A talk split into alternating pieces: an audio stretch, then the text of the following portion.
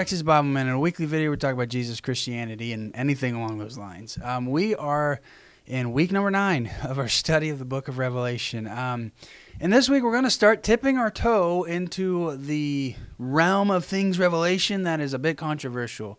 Um, and we're going to do that at the end. Uh, we're still going through the seven letters, but something, a topic is brought up here that doesn't really come up much else, but it's something that uh, is usually associated with Revelation. And so we're going to talk about that at the end. Um, I'm not going to tell you what it is because I want you to stick around there.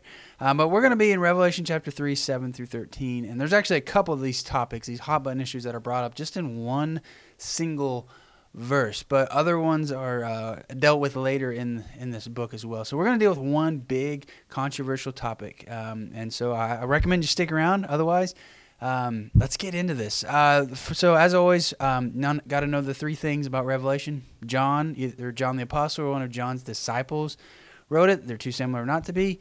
Um, its purpose was to encourage. Like that's key to remember as we read this, and especially as we get into these topics that are a little bit more, you know, hot, hot buttons. I don't, you know, like they're more controversial. Like it's it's important to remember that the whole purpose of this thing is to encourage Christians when they're facing difficult times, when they're facing questions. Like, remember that.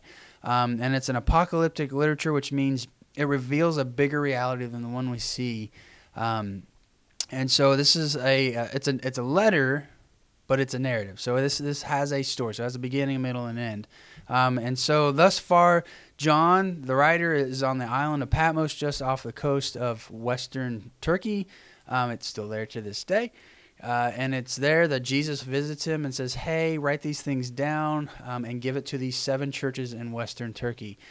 And so we have been going through these seven initial letters, but think of the whole book as a letter to those seven churches. He, he has things he needs to address to each of these churches individually, but he also the whole thing is written for them and, and, and thus for us as well.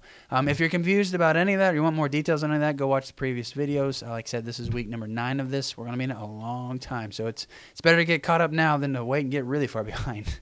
Um, so that being said um, each of these letters follows a pattern. Um, and so we're going to go through that pattern again watch last week's or previous weeks to r- learn more about that pattern. But otherwise i'm going to assume you've done that. So let's get into this um, starting in verse 7 of chapter 3, it says, Write this to the angel of the church in Philadelphia. These are the words of the Holy One, the true one, the one who has the key of David, who opens and nobody shuts, who shuts and nobody opens.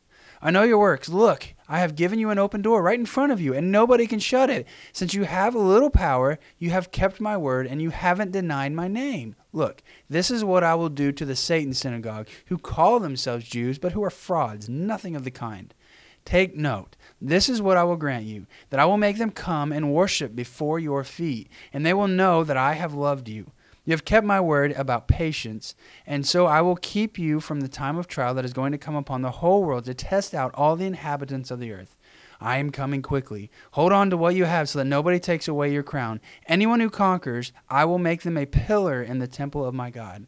They will never go out of it again. I will write on that person the name of my God and the name of the city of my God, the New Jerusalem, which comes down from heaven, comes down out of heaven from my God, and my new name.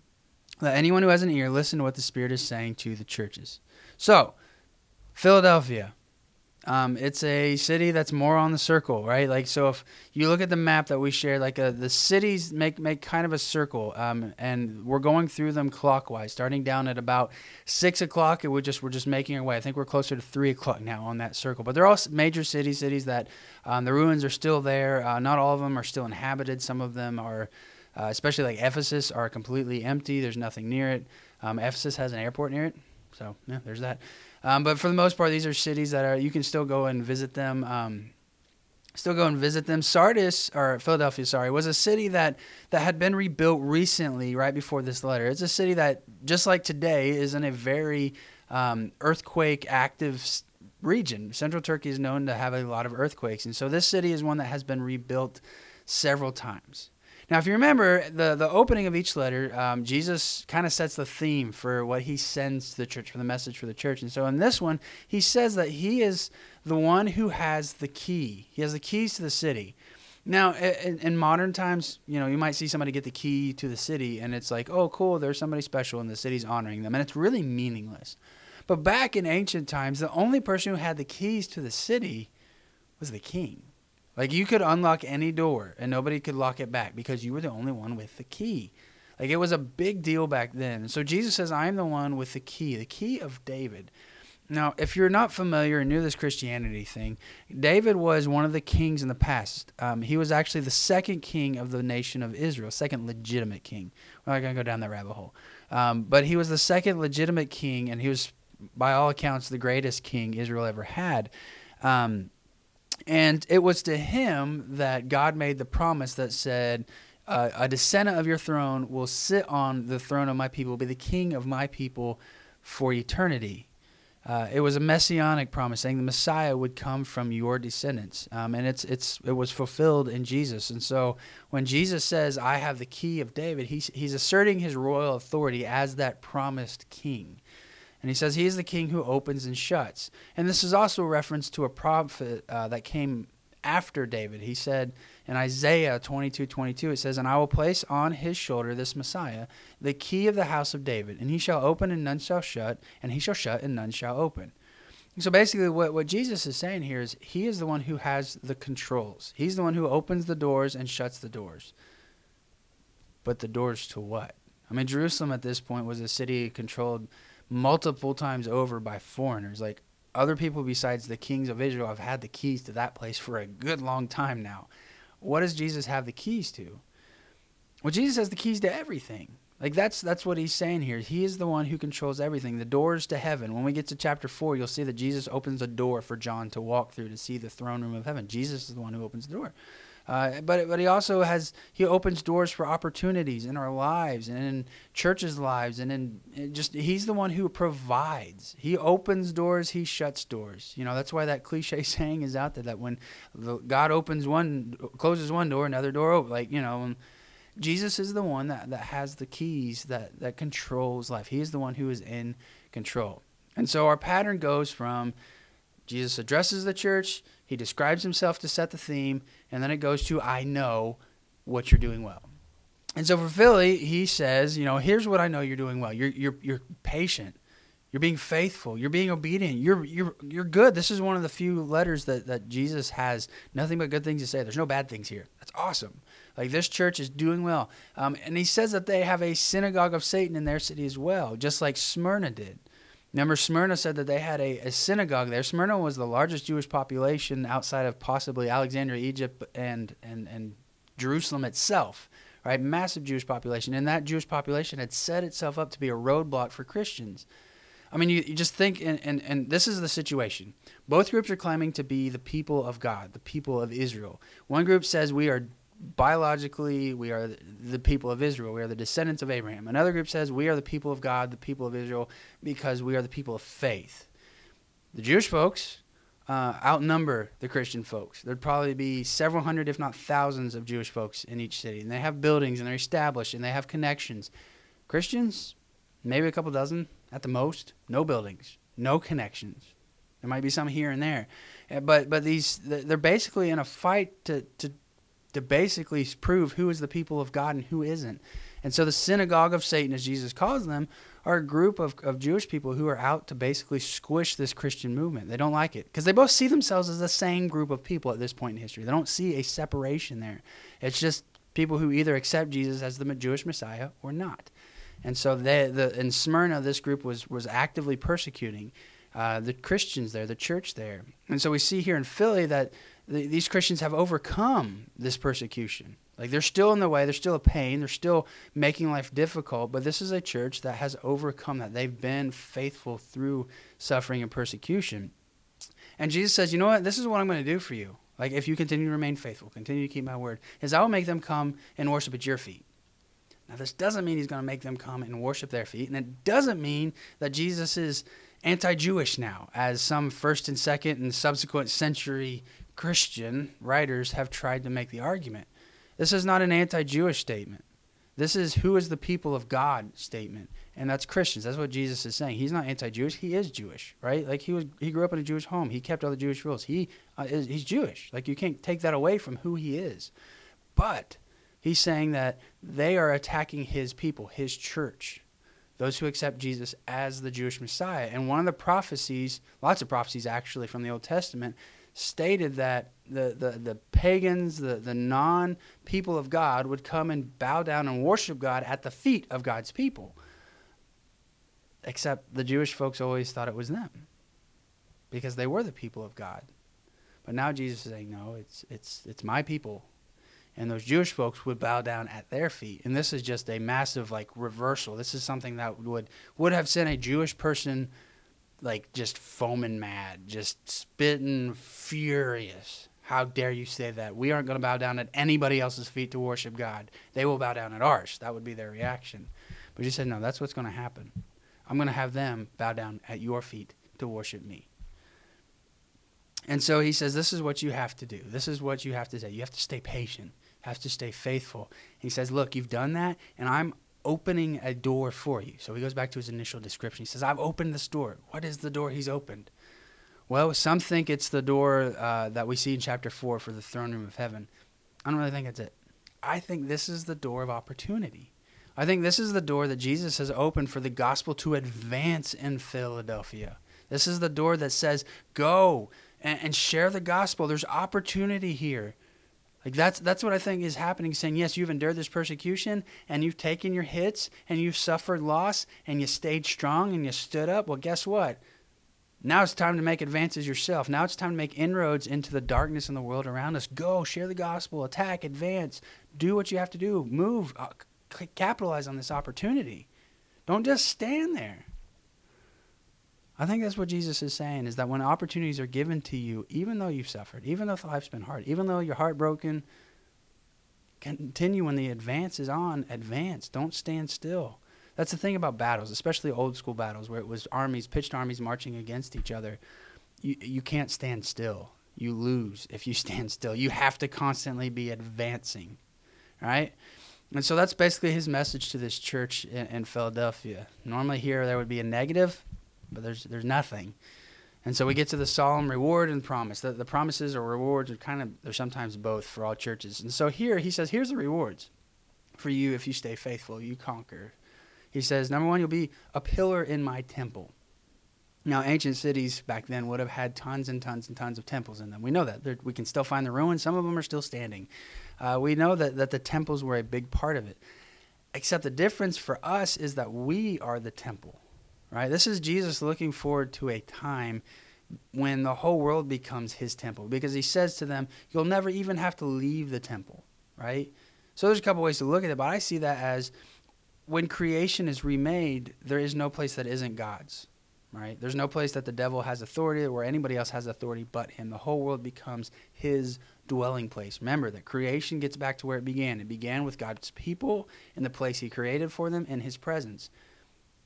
Uh, the the temple was the place where the, the, the gods or the deities would reside. Uh, and then in the Jewish temple was where God met with humanity. It's the most important building on the planet until Jesus.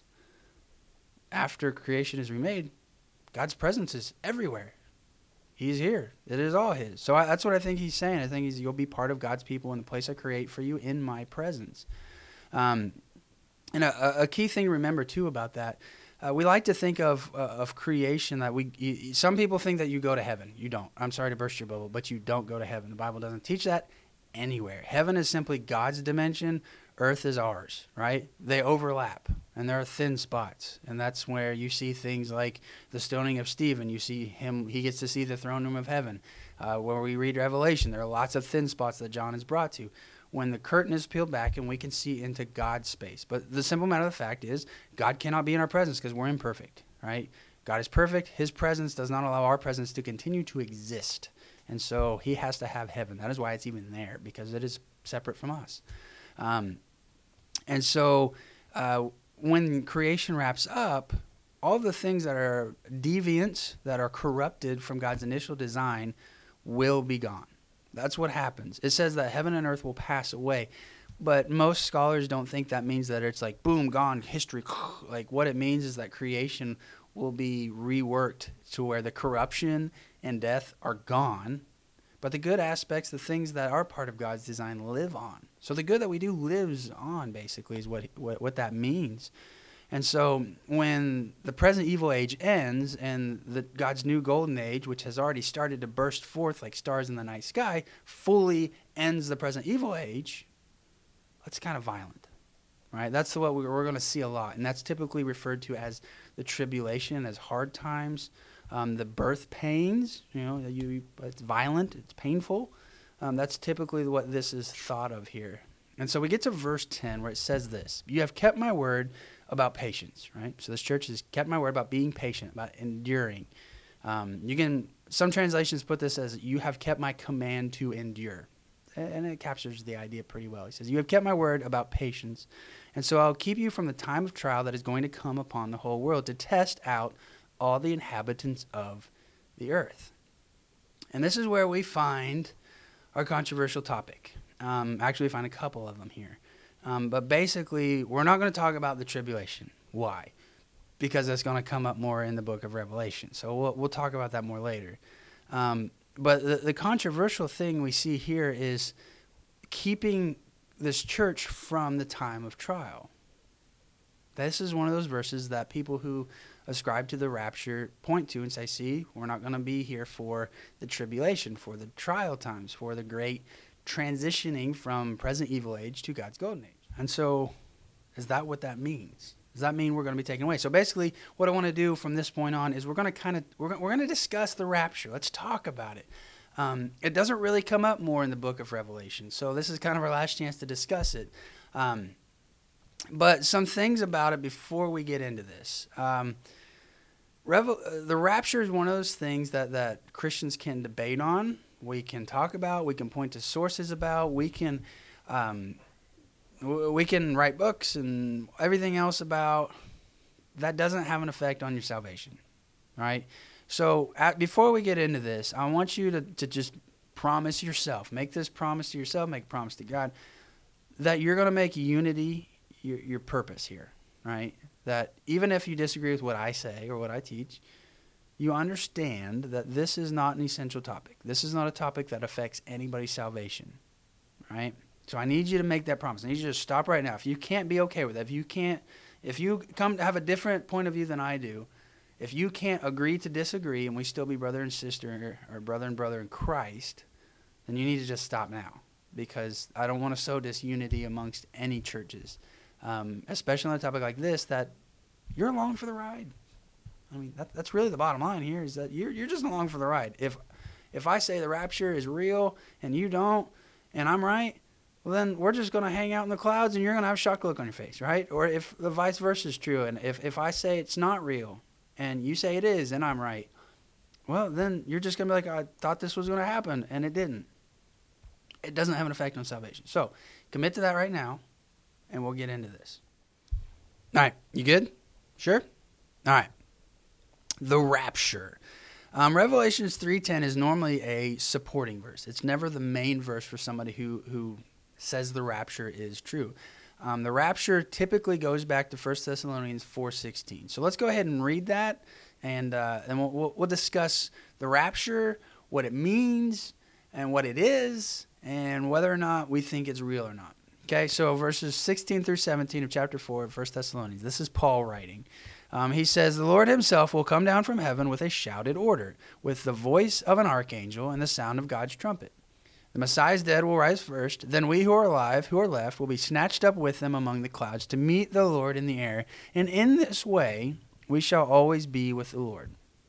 So, again, two things. Number one, this is not a salvation issue. This is not an issue that has any effect really on any part of your Christian life.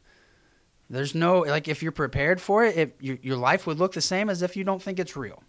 Okay? Because we're both living in the light of Christ's return and being ready for that. Okay, got it? Good? Okay. Number two, the whole purpose of these verses is to encourage each other during suffering times, during hard times, to, to encourage each other.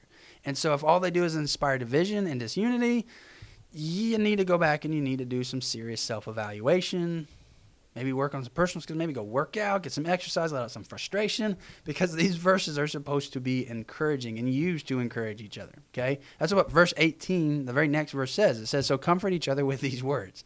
if these words aren't comforting to you or you can't help but get angry, you, you, you need to go talk to somebody, okay? Because you missed the point. All right? So, uh, understanding the rapture. Basically, the two schools of thought on this the groups that say it's real and those who say it's not. And it really comes down to how you interpret these verses, whether you take them literally or not.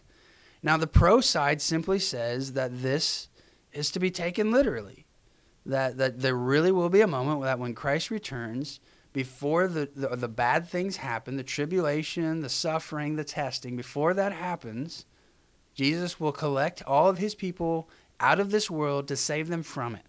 Okay, that's that's the pro rapture side.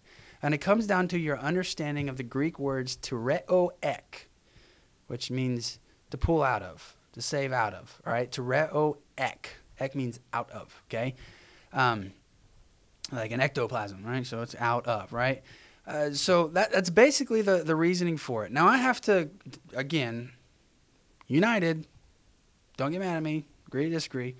I have to. I, I want you to understand that I don't. I don't think the rapture is real. I, but uh, it's not most topics that we're going to discuss that are hot button issues. I've stood on both sides of the fence, right? I've kind of seen both sides of it and supported both sides of it, right? For most of these issues, this is one I haven't. I've never, I've never seen the rapture. I've never thought, man, that's that's real. I've never been convinced of it. Okay, so I just I want to throw that out there so that you know where I'm coming from. This is not something I've ever been truly convinced of. Um, and so I want to give you the three big reasons why I don't think the rapture is actually there. Why I don't actually think that's what this means. Um, and and again, if if you are pro rapture, if nothing else, this will help you understand the other side of the argument and help you form your own arguments better. You know, like if, if you're dead set the rapture is real, but if not, uh, if you're on the fence somewhere, whether it's real or not, hopefully this will this will sway you to to see it my way. But again, if not, it doesn't matter. Okay.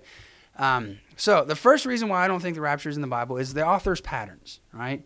So Paul's point in uh, 1 Thessalonians 4, 16 and 17 is the same as in 1 Corinthians 15, 50, uh, 15, 51 through 54 and Philippians 3, 20 and 21.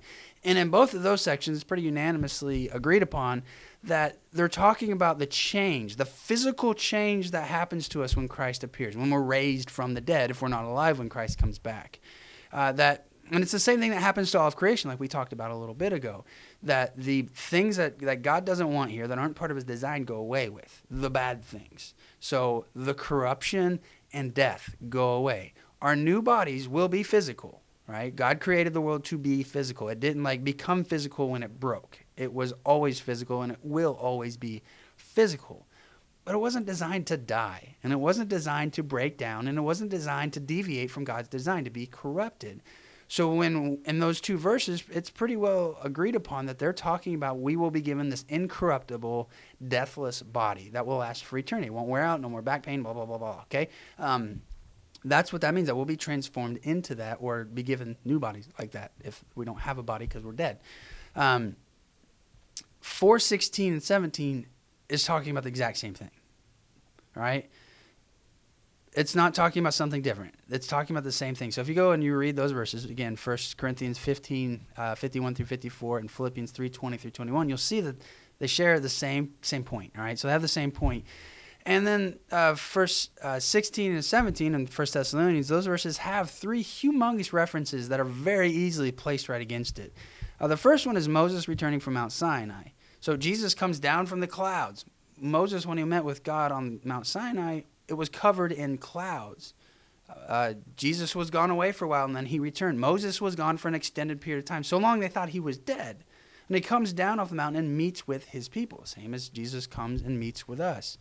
Uh, so there's a huge parallel there that every Jewish person reading First Thessalonians would have picked up on immediately. Like for us, 2,000 years later, who weren't raised um, with the Jewish scriptures uh, as, as, a core part, the core part of our lives, we, we miss this. And so that, that's the, those folks who take it literally are, are missing out on this. Um, the second one is Daniel 7, in which the people of the saints most high, uh, you know, that, that is the, the people of God, they're vindicated over a pagan enemy and then they're raised up to be with God in glory. I mean, this the, the metaphor, um, as Dr. Wright says, Tom Wright says, he says, uh, it, it's applied to Jesus in the Gospels, right? So it's a metaphor where the Most High is, is rose up like a son of man. He's given vindication. So Jesus was conquered, he was killed, but then he rose from the grave and defeated death. He defeated the enemy, right? Here it's applied to Christians who are suffering persecution. That in the trying times they will be vindicated, right? It's a direct parallel to Daniel seven. And third, um, this is a secular um, it's a secular reference that everybody that Paul's original audience would have picked up on is when an emperor comes to town, everybody in town left town and met him out on the road and escorted him in. So this is another thing that uh, that meeting Lord in the air. So think of open air. If somebody says we're going to an open air concert, they don't mean up in the air. They mean out in the outside. It's the same kind of deal that you're going to go meet God out on the road. You're going to meet Jesus out on the road and escort him into the new city into the newly remade world. So we are remade. The corruption, death is gone. The world is remade. Corruption and death is gone. We go out and escort Jesus into the new Jerusalem, into the new creation. That's that's what this, these verses are referring to. Um, and it would be weird uh, if if Paul and John were referring to uh, were, were being literal when the rest of their patterns, when they're talking about this stuff, they, they get very figurative. I think the biggest issue here is that we see that there's 2,000 years of a gap, and we don't pick up on these references where they're not familiar with them. You know, I will be the first to say my weakest part of my knowledge of the Bible is the prophets. Without study, without people wiser and more knowledgeable than me pointing these things out, I wouldn't pick up on them either. But once somebody has shown them to me, it's like, oh, well, yeah, that makes way more sense. It fits with Paul's pattern of constant references. It fits John's pattern of constantly referencing Old Testament and cultural things. So that's the first reason is that there's there's there's a whole lot of references that fit within these verses that don't point to a literal rapture. It points to these other things of us being remade and meeting with Jesus in the new creation because that's what we're talking about anyways, all right? After a time of of suffering, right? So the second reason, so the reason number one is the author's patterns, right? So it'd be weird if they weren't being, if they weren't drawing on other references. Number two is the logical sense, right? It would be illogical to expect God to act like this. Now, as I say that, I'm not going to put God in a box. God does not stay in our boxes, right? As soon as you come up with a hard and fast rule outside of the foundations of Christianity, you, that's typically when you find that God operated a little bit differently that one time in this one place, and then you find that one, and then you find like 10 others. Like, you can't put God in a box. God is God. It's His world, it's His story, it's His movie. We just are in it, okay? He does what He wants. And so, all we can look to is patterns in the way He has revealed Himself. And throughout the Bible, we find that God does not tend to zap people out of their problems. He doesn't tend to, to just kind of save people with a wink and a snap and they're gone out of their problem. Like, we don't see that. We don't see that people are just zapped out of suffering. It, it doesn't fit with what we hear from Jesus. It doesn't hit, fit with what we hear from the prophets. It doesn't fit with the stories of the heroes of our faith. It doesn't fit with any part of the Bible. It would be something new. And I'm again, as I just said, God can do something new if He wants. But I'm just saying, if we're looking at the history and the way God has revealed himself to us, this would definitely be something new. All right? Um, and so, like, for instance, Jesus in his priestly prayer, John 17, 15, he says, I'm not asking that you should remove my disciples and those who follow them out of this world, but that you should keep them from the evil one.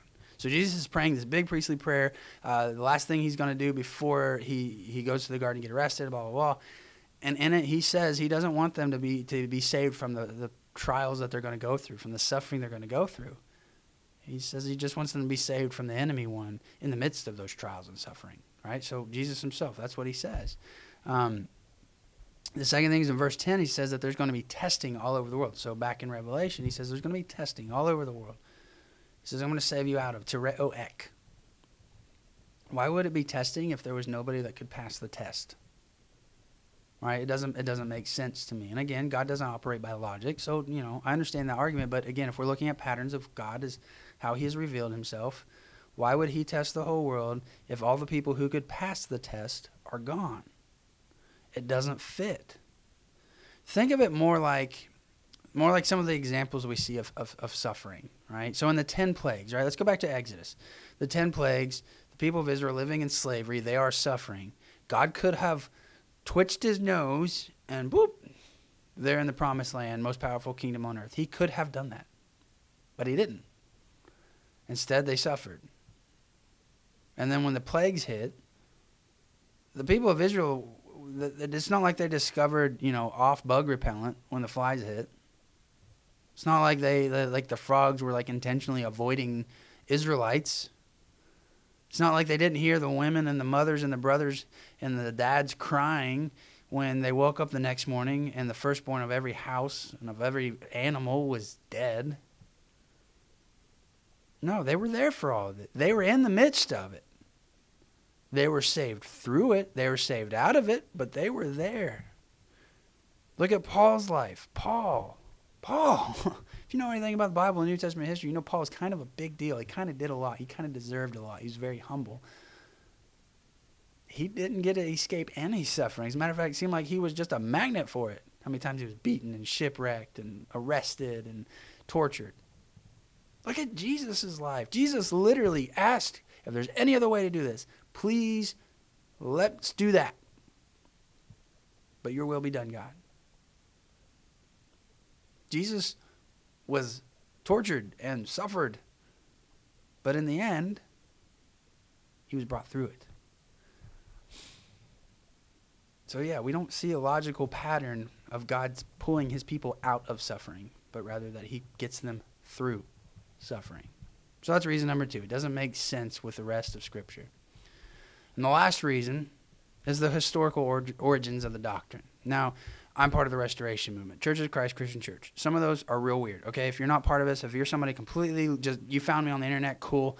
Um, some of us are real weird, and we, we, those of us in my kind of part of this movement are like, eh, we don't really know them. Um, but for the most part, our, our our movement was built around the idea that Christianity had gotten so twisted and convoluted in so many different versions and disagreements and sects and all these different like divisions amongst us that we just wanted to go back to the beginning. What did the original church say? Well, let's trace everything we do back to the original church, to the original apostles, to Jesus himself. And if we can't find it there, we have to have a real good reason for doing what we do. I mean, and there are some things like church buildings. The original church didn't have buildings. It's justified to have a building, okay? Yeah, it's not that right? But that's that's kind of the core of, of why we do what we do and why we believe what we do. And so when we have a doctrine, something that we believe about God, the origin matters. We need to know where it came from. If we can't trace, especially a doctrine about God, back to Jesus or his apostles, it needs a real fine tooth comb to be gone through to see why we believe it and where it came from. Um, and so when it comes to the doctrine of, of the rapture, uh, we, we'll, let's trace it back. Let's see how far back we can go. And the research out there says that the earliest person we can find is Ephraim the Syrian. Ephraim the Syrian is a saint according to the Orthodox and the Catholic churches, right? Uh, they both revere him as a saint, even though they both very much don't agree with the rapture either. Um, and part of that is because some of his writings weren't translated until very recently, in which he says, "Yeah, the rapture. I think that might be might be something, right?" And so he lived from 306 to 3 373 um, AD. So he lived about 200 years after the Bible was finished, after the last words of the Bible. So we have about a 100 year gap that we can't find anybody who said anything about a rapture. Um, and even he, it's really just one line, and it wasn't widespread. Like we don't find a bunch of writings that go along with this. So it wasn't something that you could go into your local church and hear somebody talking about it was something that was it was more than likely just something he thought up and wrote down. We don't even know if he stuck with it, right? Like, like, we don't. We just know that he wrote it down this one time and thought, you know, maybe this is the way what was meant there. Um, and it wasn't widespread. There weren't people teaching this.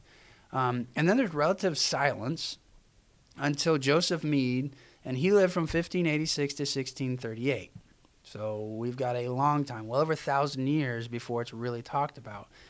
And Joseph Mede popularized the idea. It wasn't that it was widely embraced, but it was popularized. So he Joseph Mede put out this book, and it, it, it got the idea out there, so people were aware of it. But again, it wasn't widely accepted; it was just well known.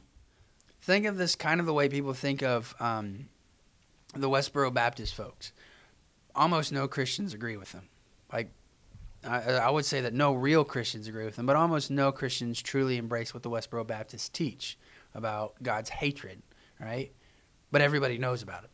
Everybody knows what they teach. Don't agree with them, but they know what it is. That's kind of the way that Joseph Mede's book was received. It was insanely popular for its time, um, but it wasn't widely embraced. It was just widely taught. Okay, um, and so after that, it doesn't become widely embraced until the Millerism era. Which, if you've never dug into the Millerism um, time or in the early 1800s, you need to. It's very, very interesting. It it birthed um, the Pentecostal movements. It birthed uh, the Seventh Day Adventists. It birthed um, the charismatic movements. It a lot of modern American Christianity was birthed out of the Millerism of the early and mid 1800s. And basically, just in a nutshell, there was one guy um, named Miller who was claimed to be a prophet and shared all these prophetic teachings, um, these words from God. Most famously, he claimed to know when the world was going to end. And spoiler, it didn't when he said it would. Um, but it, it it birthed a lot of these these movements that kind of share this core value of a literal understanding of the New Testament, especially, uh, which is your Pentecostal movements, your your Seventh Day Adventist movements. Um, well, they're not as charismatic, but then your charismatic movements. So they kind of trace their way back, and they these groups under the Millerism kind of umbrella. Um, they they started teaching uh, Joseph Mede's thoughts on a rapture and here's the thing though is is their teachings and their descendants were almost exclusively in America. And so to this day, if you were to travel overseas and you talk to Christians and churches that aren't descendant from one of these Millerism groups, like an American didn't go and plant that church or start the network that planted that church, uh, the, almost nobody uh, believes in the rapture. Like the, it's very much an American uh, doctrine, which is which is a huge red flag for me. Like you cannot go overseas and find lots and lots of rapture teachings, um, even within the same denomination. It's just it truly is an American idea as far as how it's been abra- embraced. It didn't start here by no means, but the the Millerism and all the the groups under that umbrella, uh, they're the ones that really pushed it and made it what it is today. What you have been taught about about the rapture comes largely from the early 1800s and subsequent teachings on it so doctrinally, based on the origins of it, it's it, for me that's another no. Right. So those are the three reasons. Uh, the author's pattern of constantly drawing on Old Testament references that fit that First Thessalonians verse, uh, the logical sense that it doesn't fit the patterns we see of God in rescuing His people, and the the historical origins of the doctrine. They're just I don't see I don't see the rapture in the Bible. Now, if you disagree with me, again, these words are meant to encourage. So I hope you, you, you the, the point is that we're encouraged, that our eternal security is there. It doesn't matter if we suffer or not. So be encouraged. If you believe in the rapture, be encouraged. God's going to save you quicker than I think He will. That's what we're arguing about at the end. How quick is He going to encourage you? Either way, you're going to face trials. You're going to face trials. You're going to face sufferings, especially if you are a true blue Christian and you are real about your faith and honest about it. You're going to find suffering whether it's the big tribulation or not. So be encouraged because no matter what you face, God's got you. Again, if you're right and I'm wrong, I'll see you in the air. Otherwise, I'll see you next week.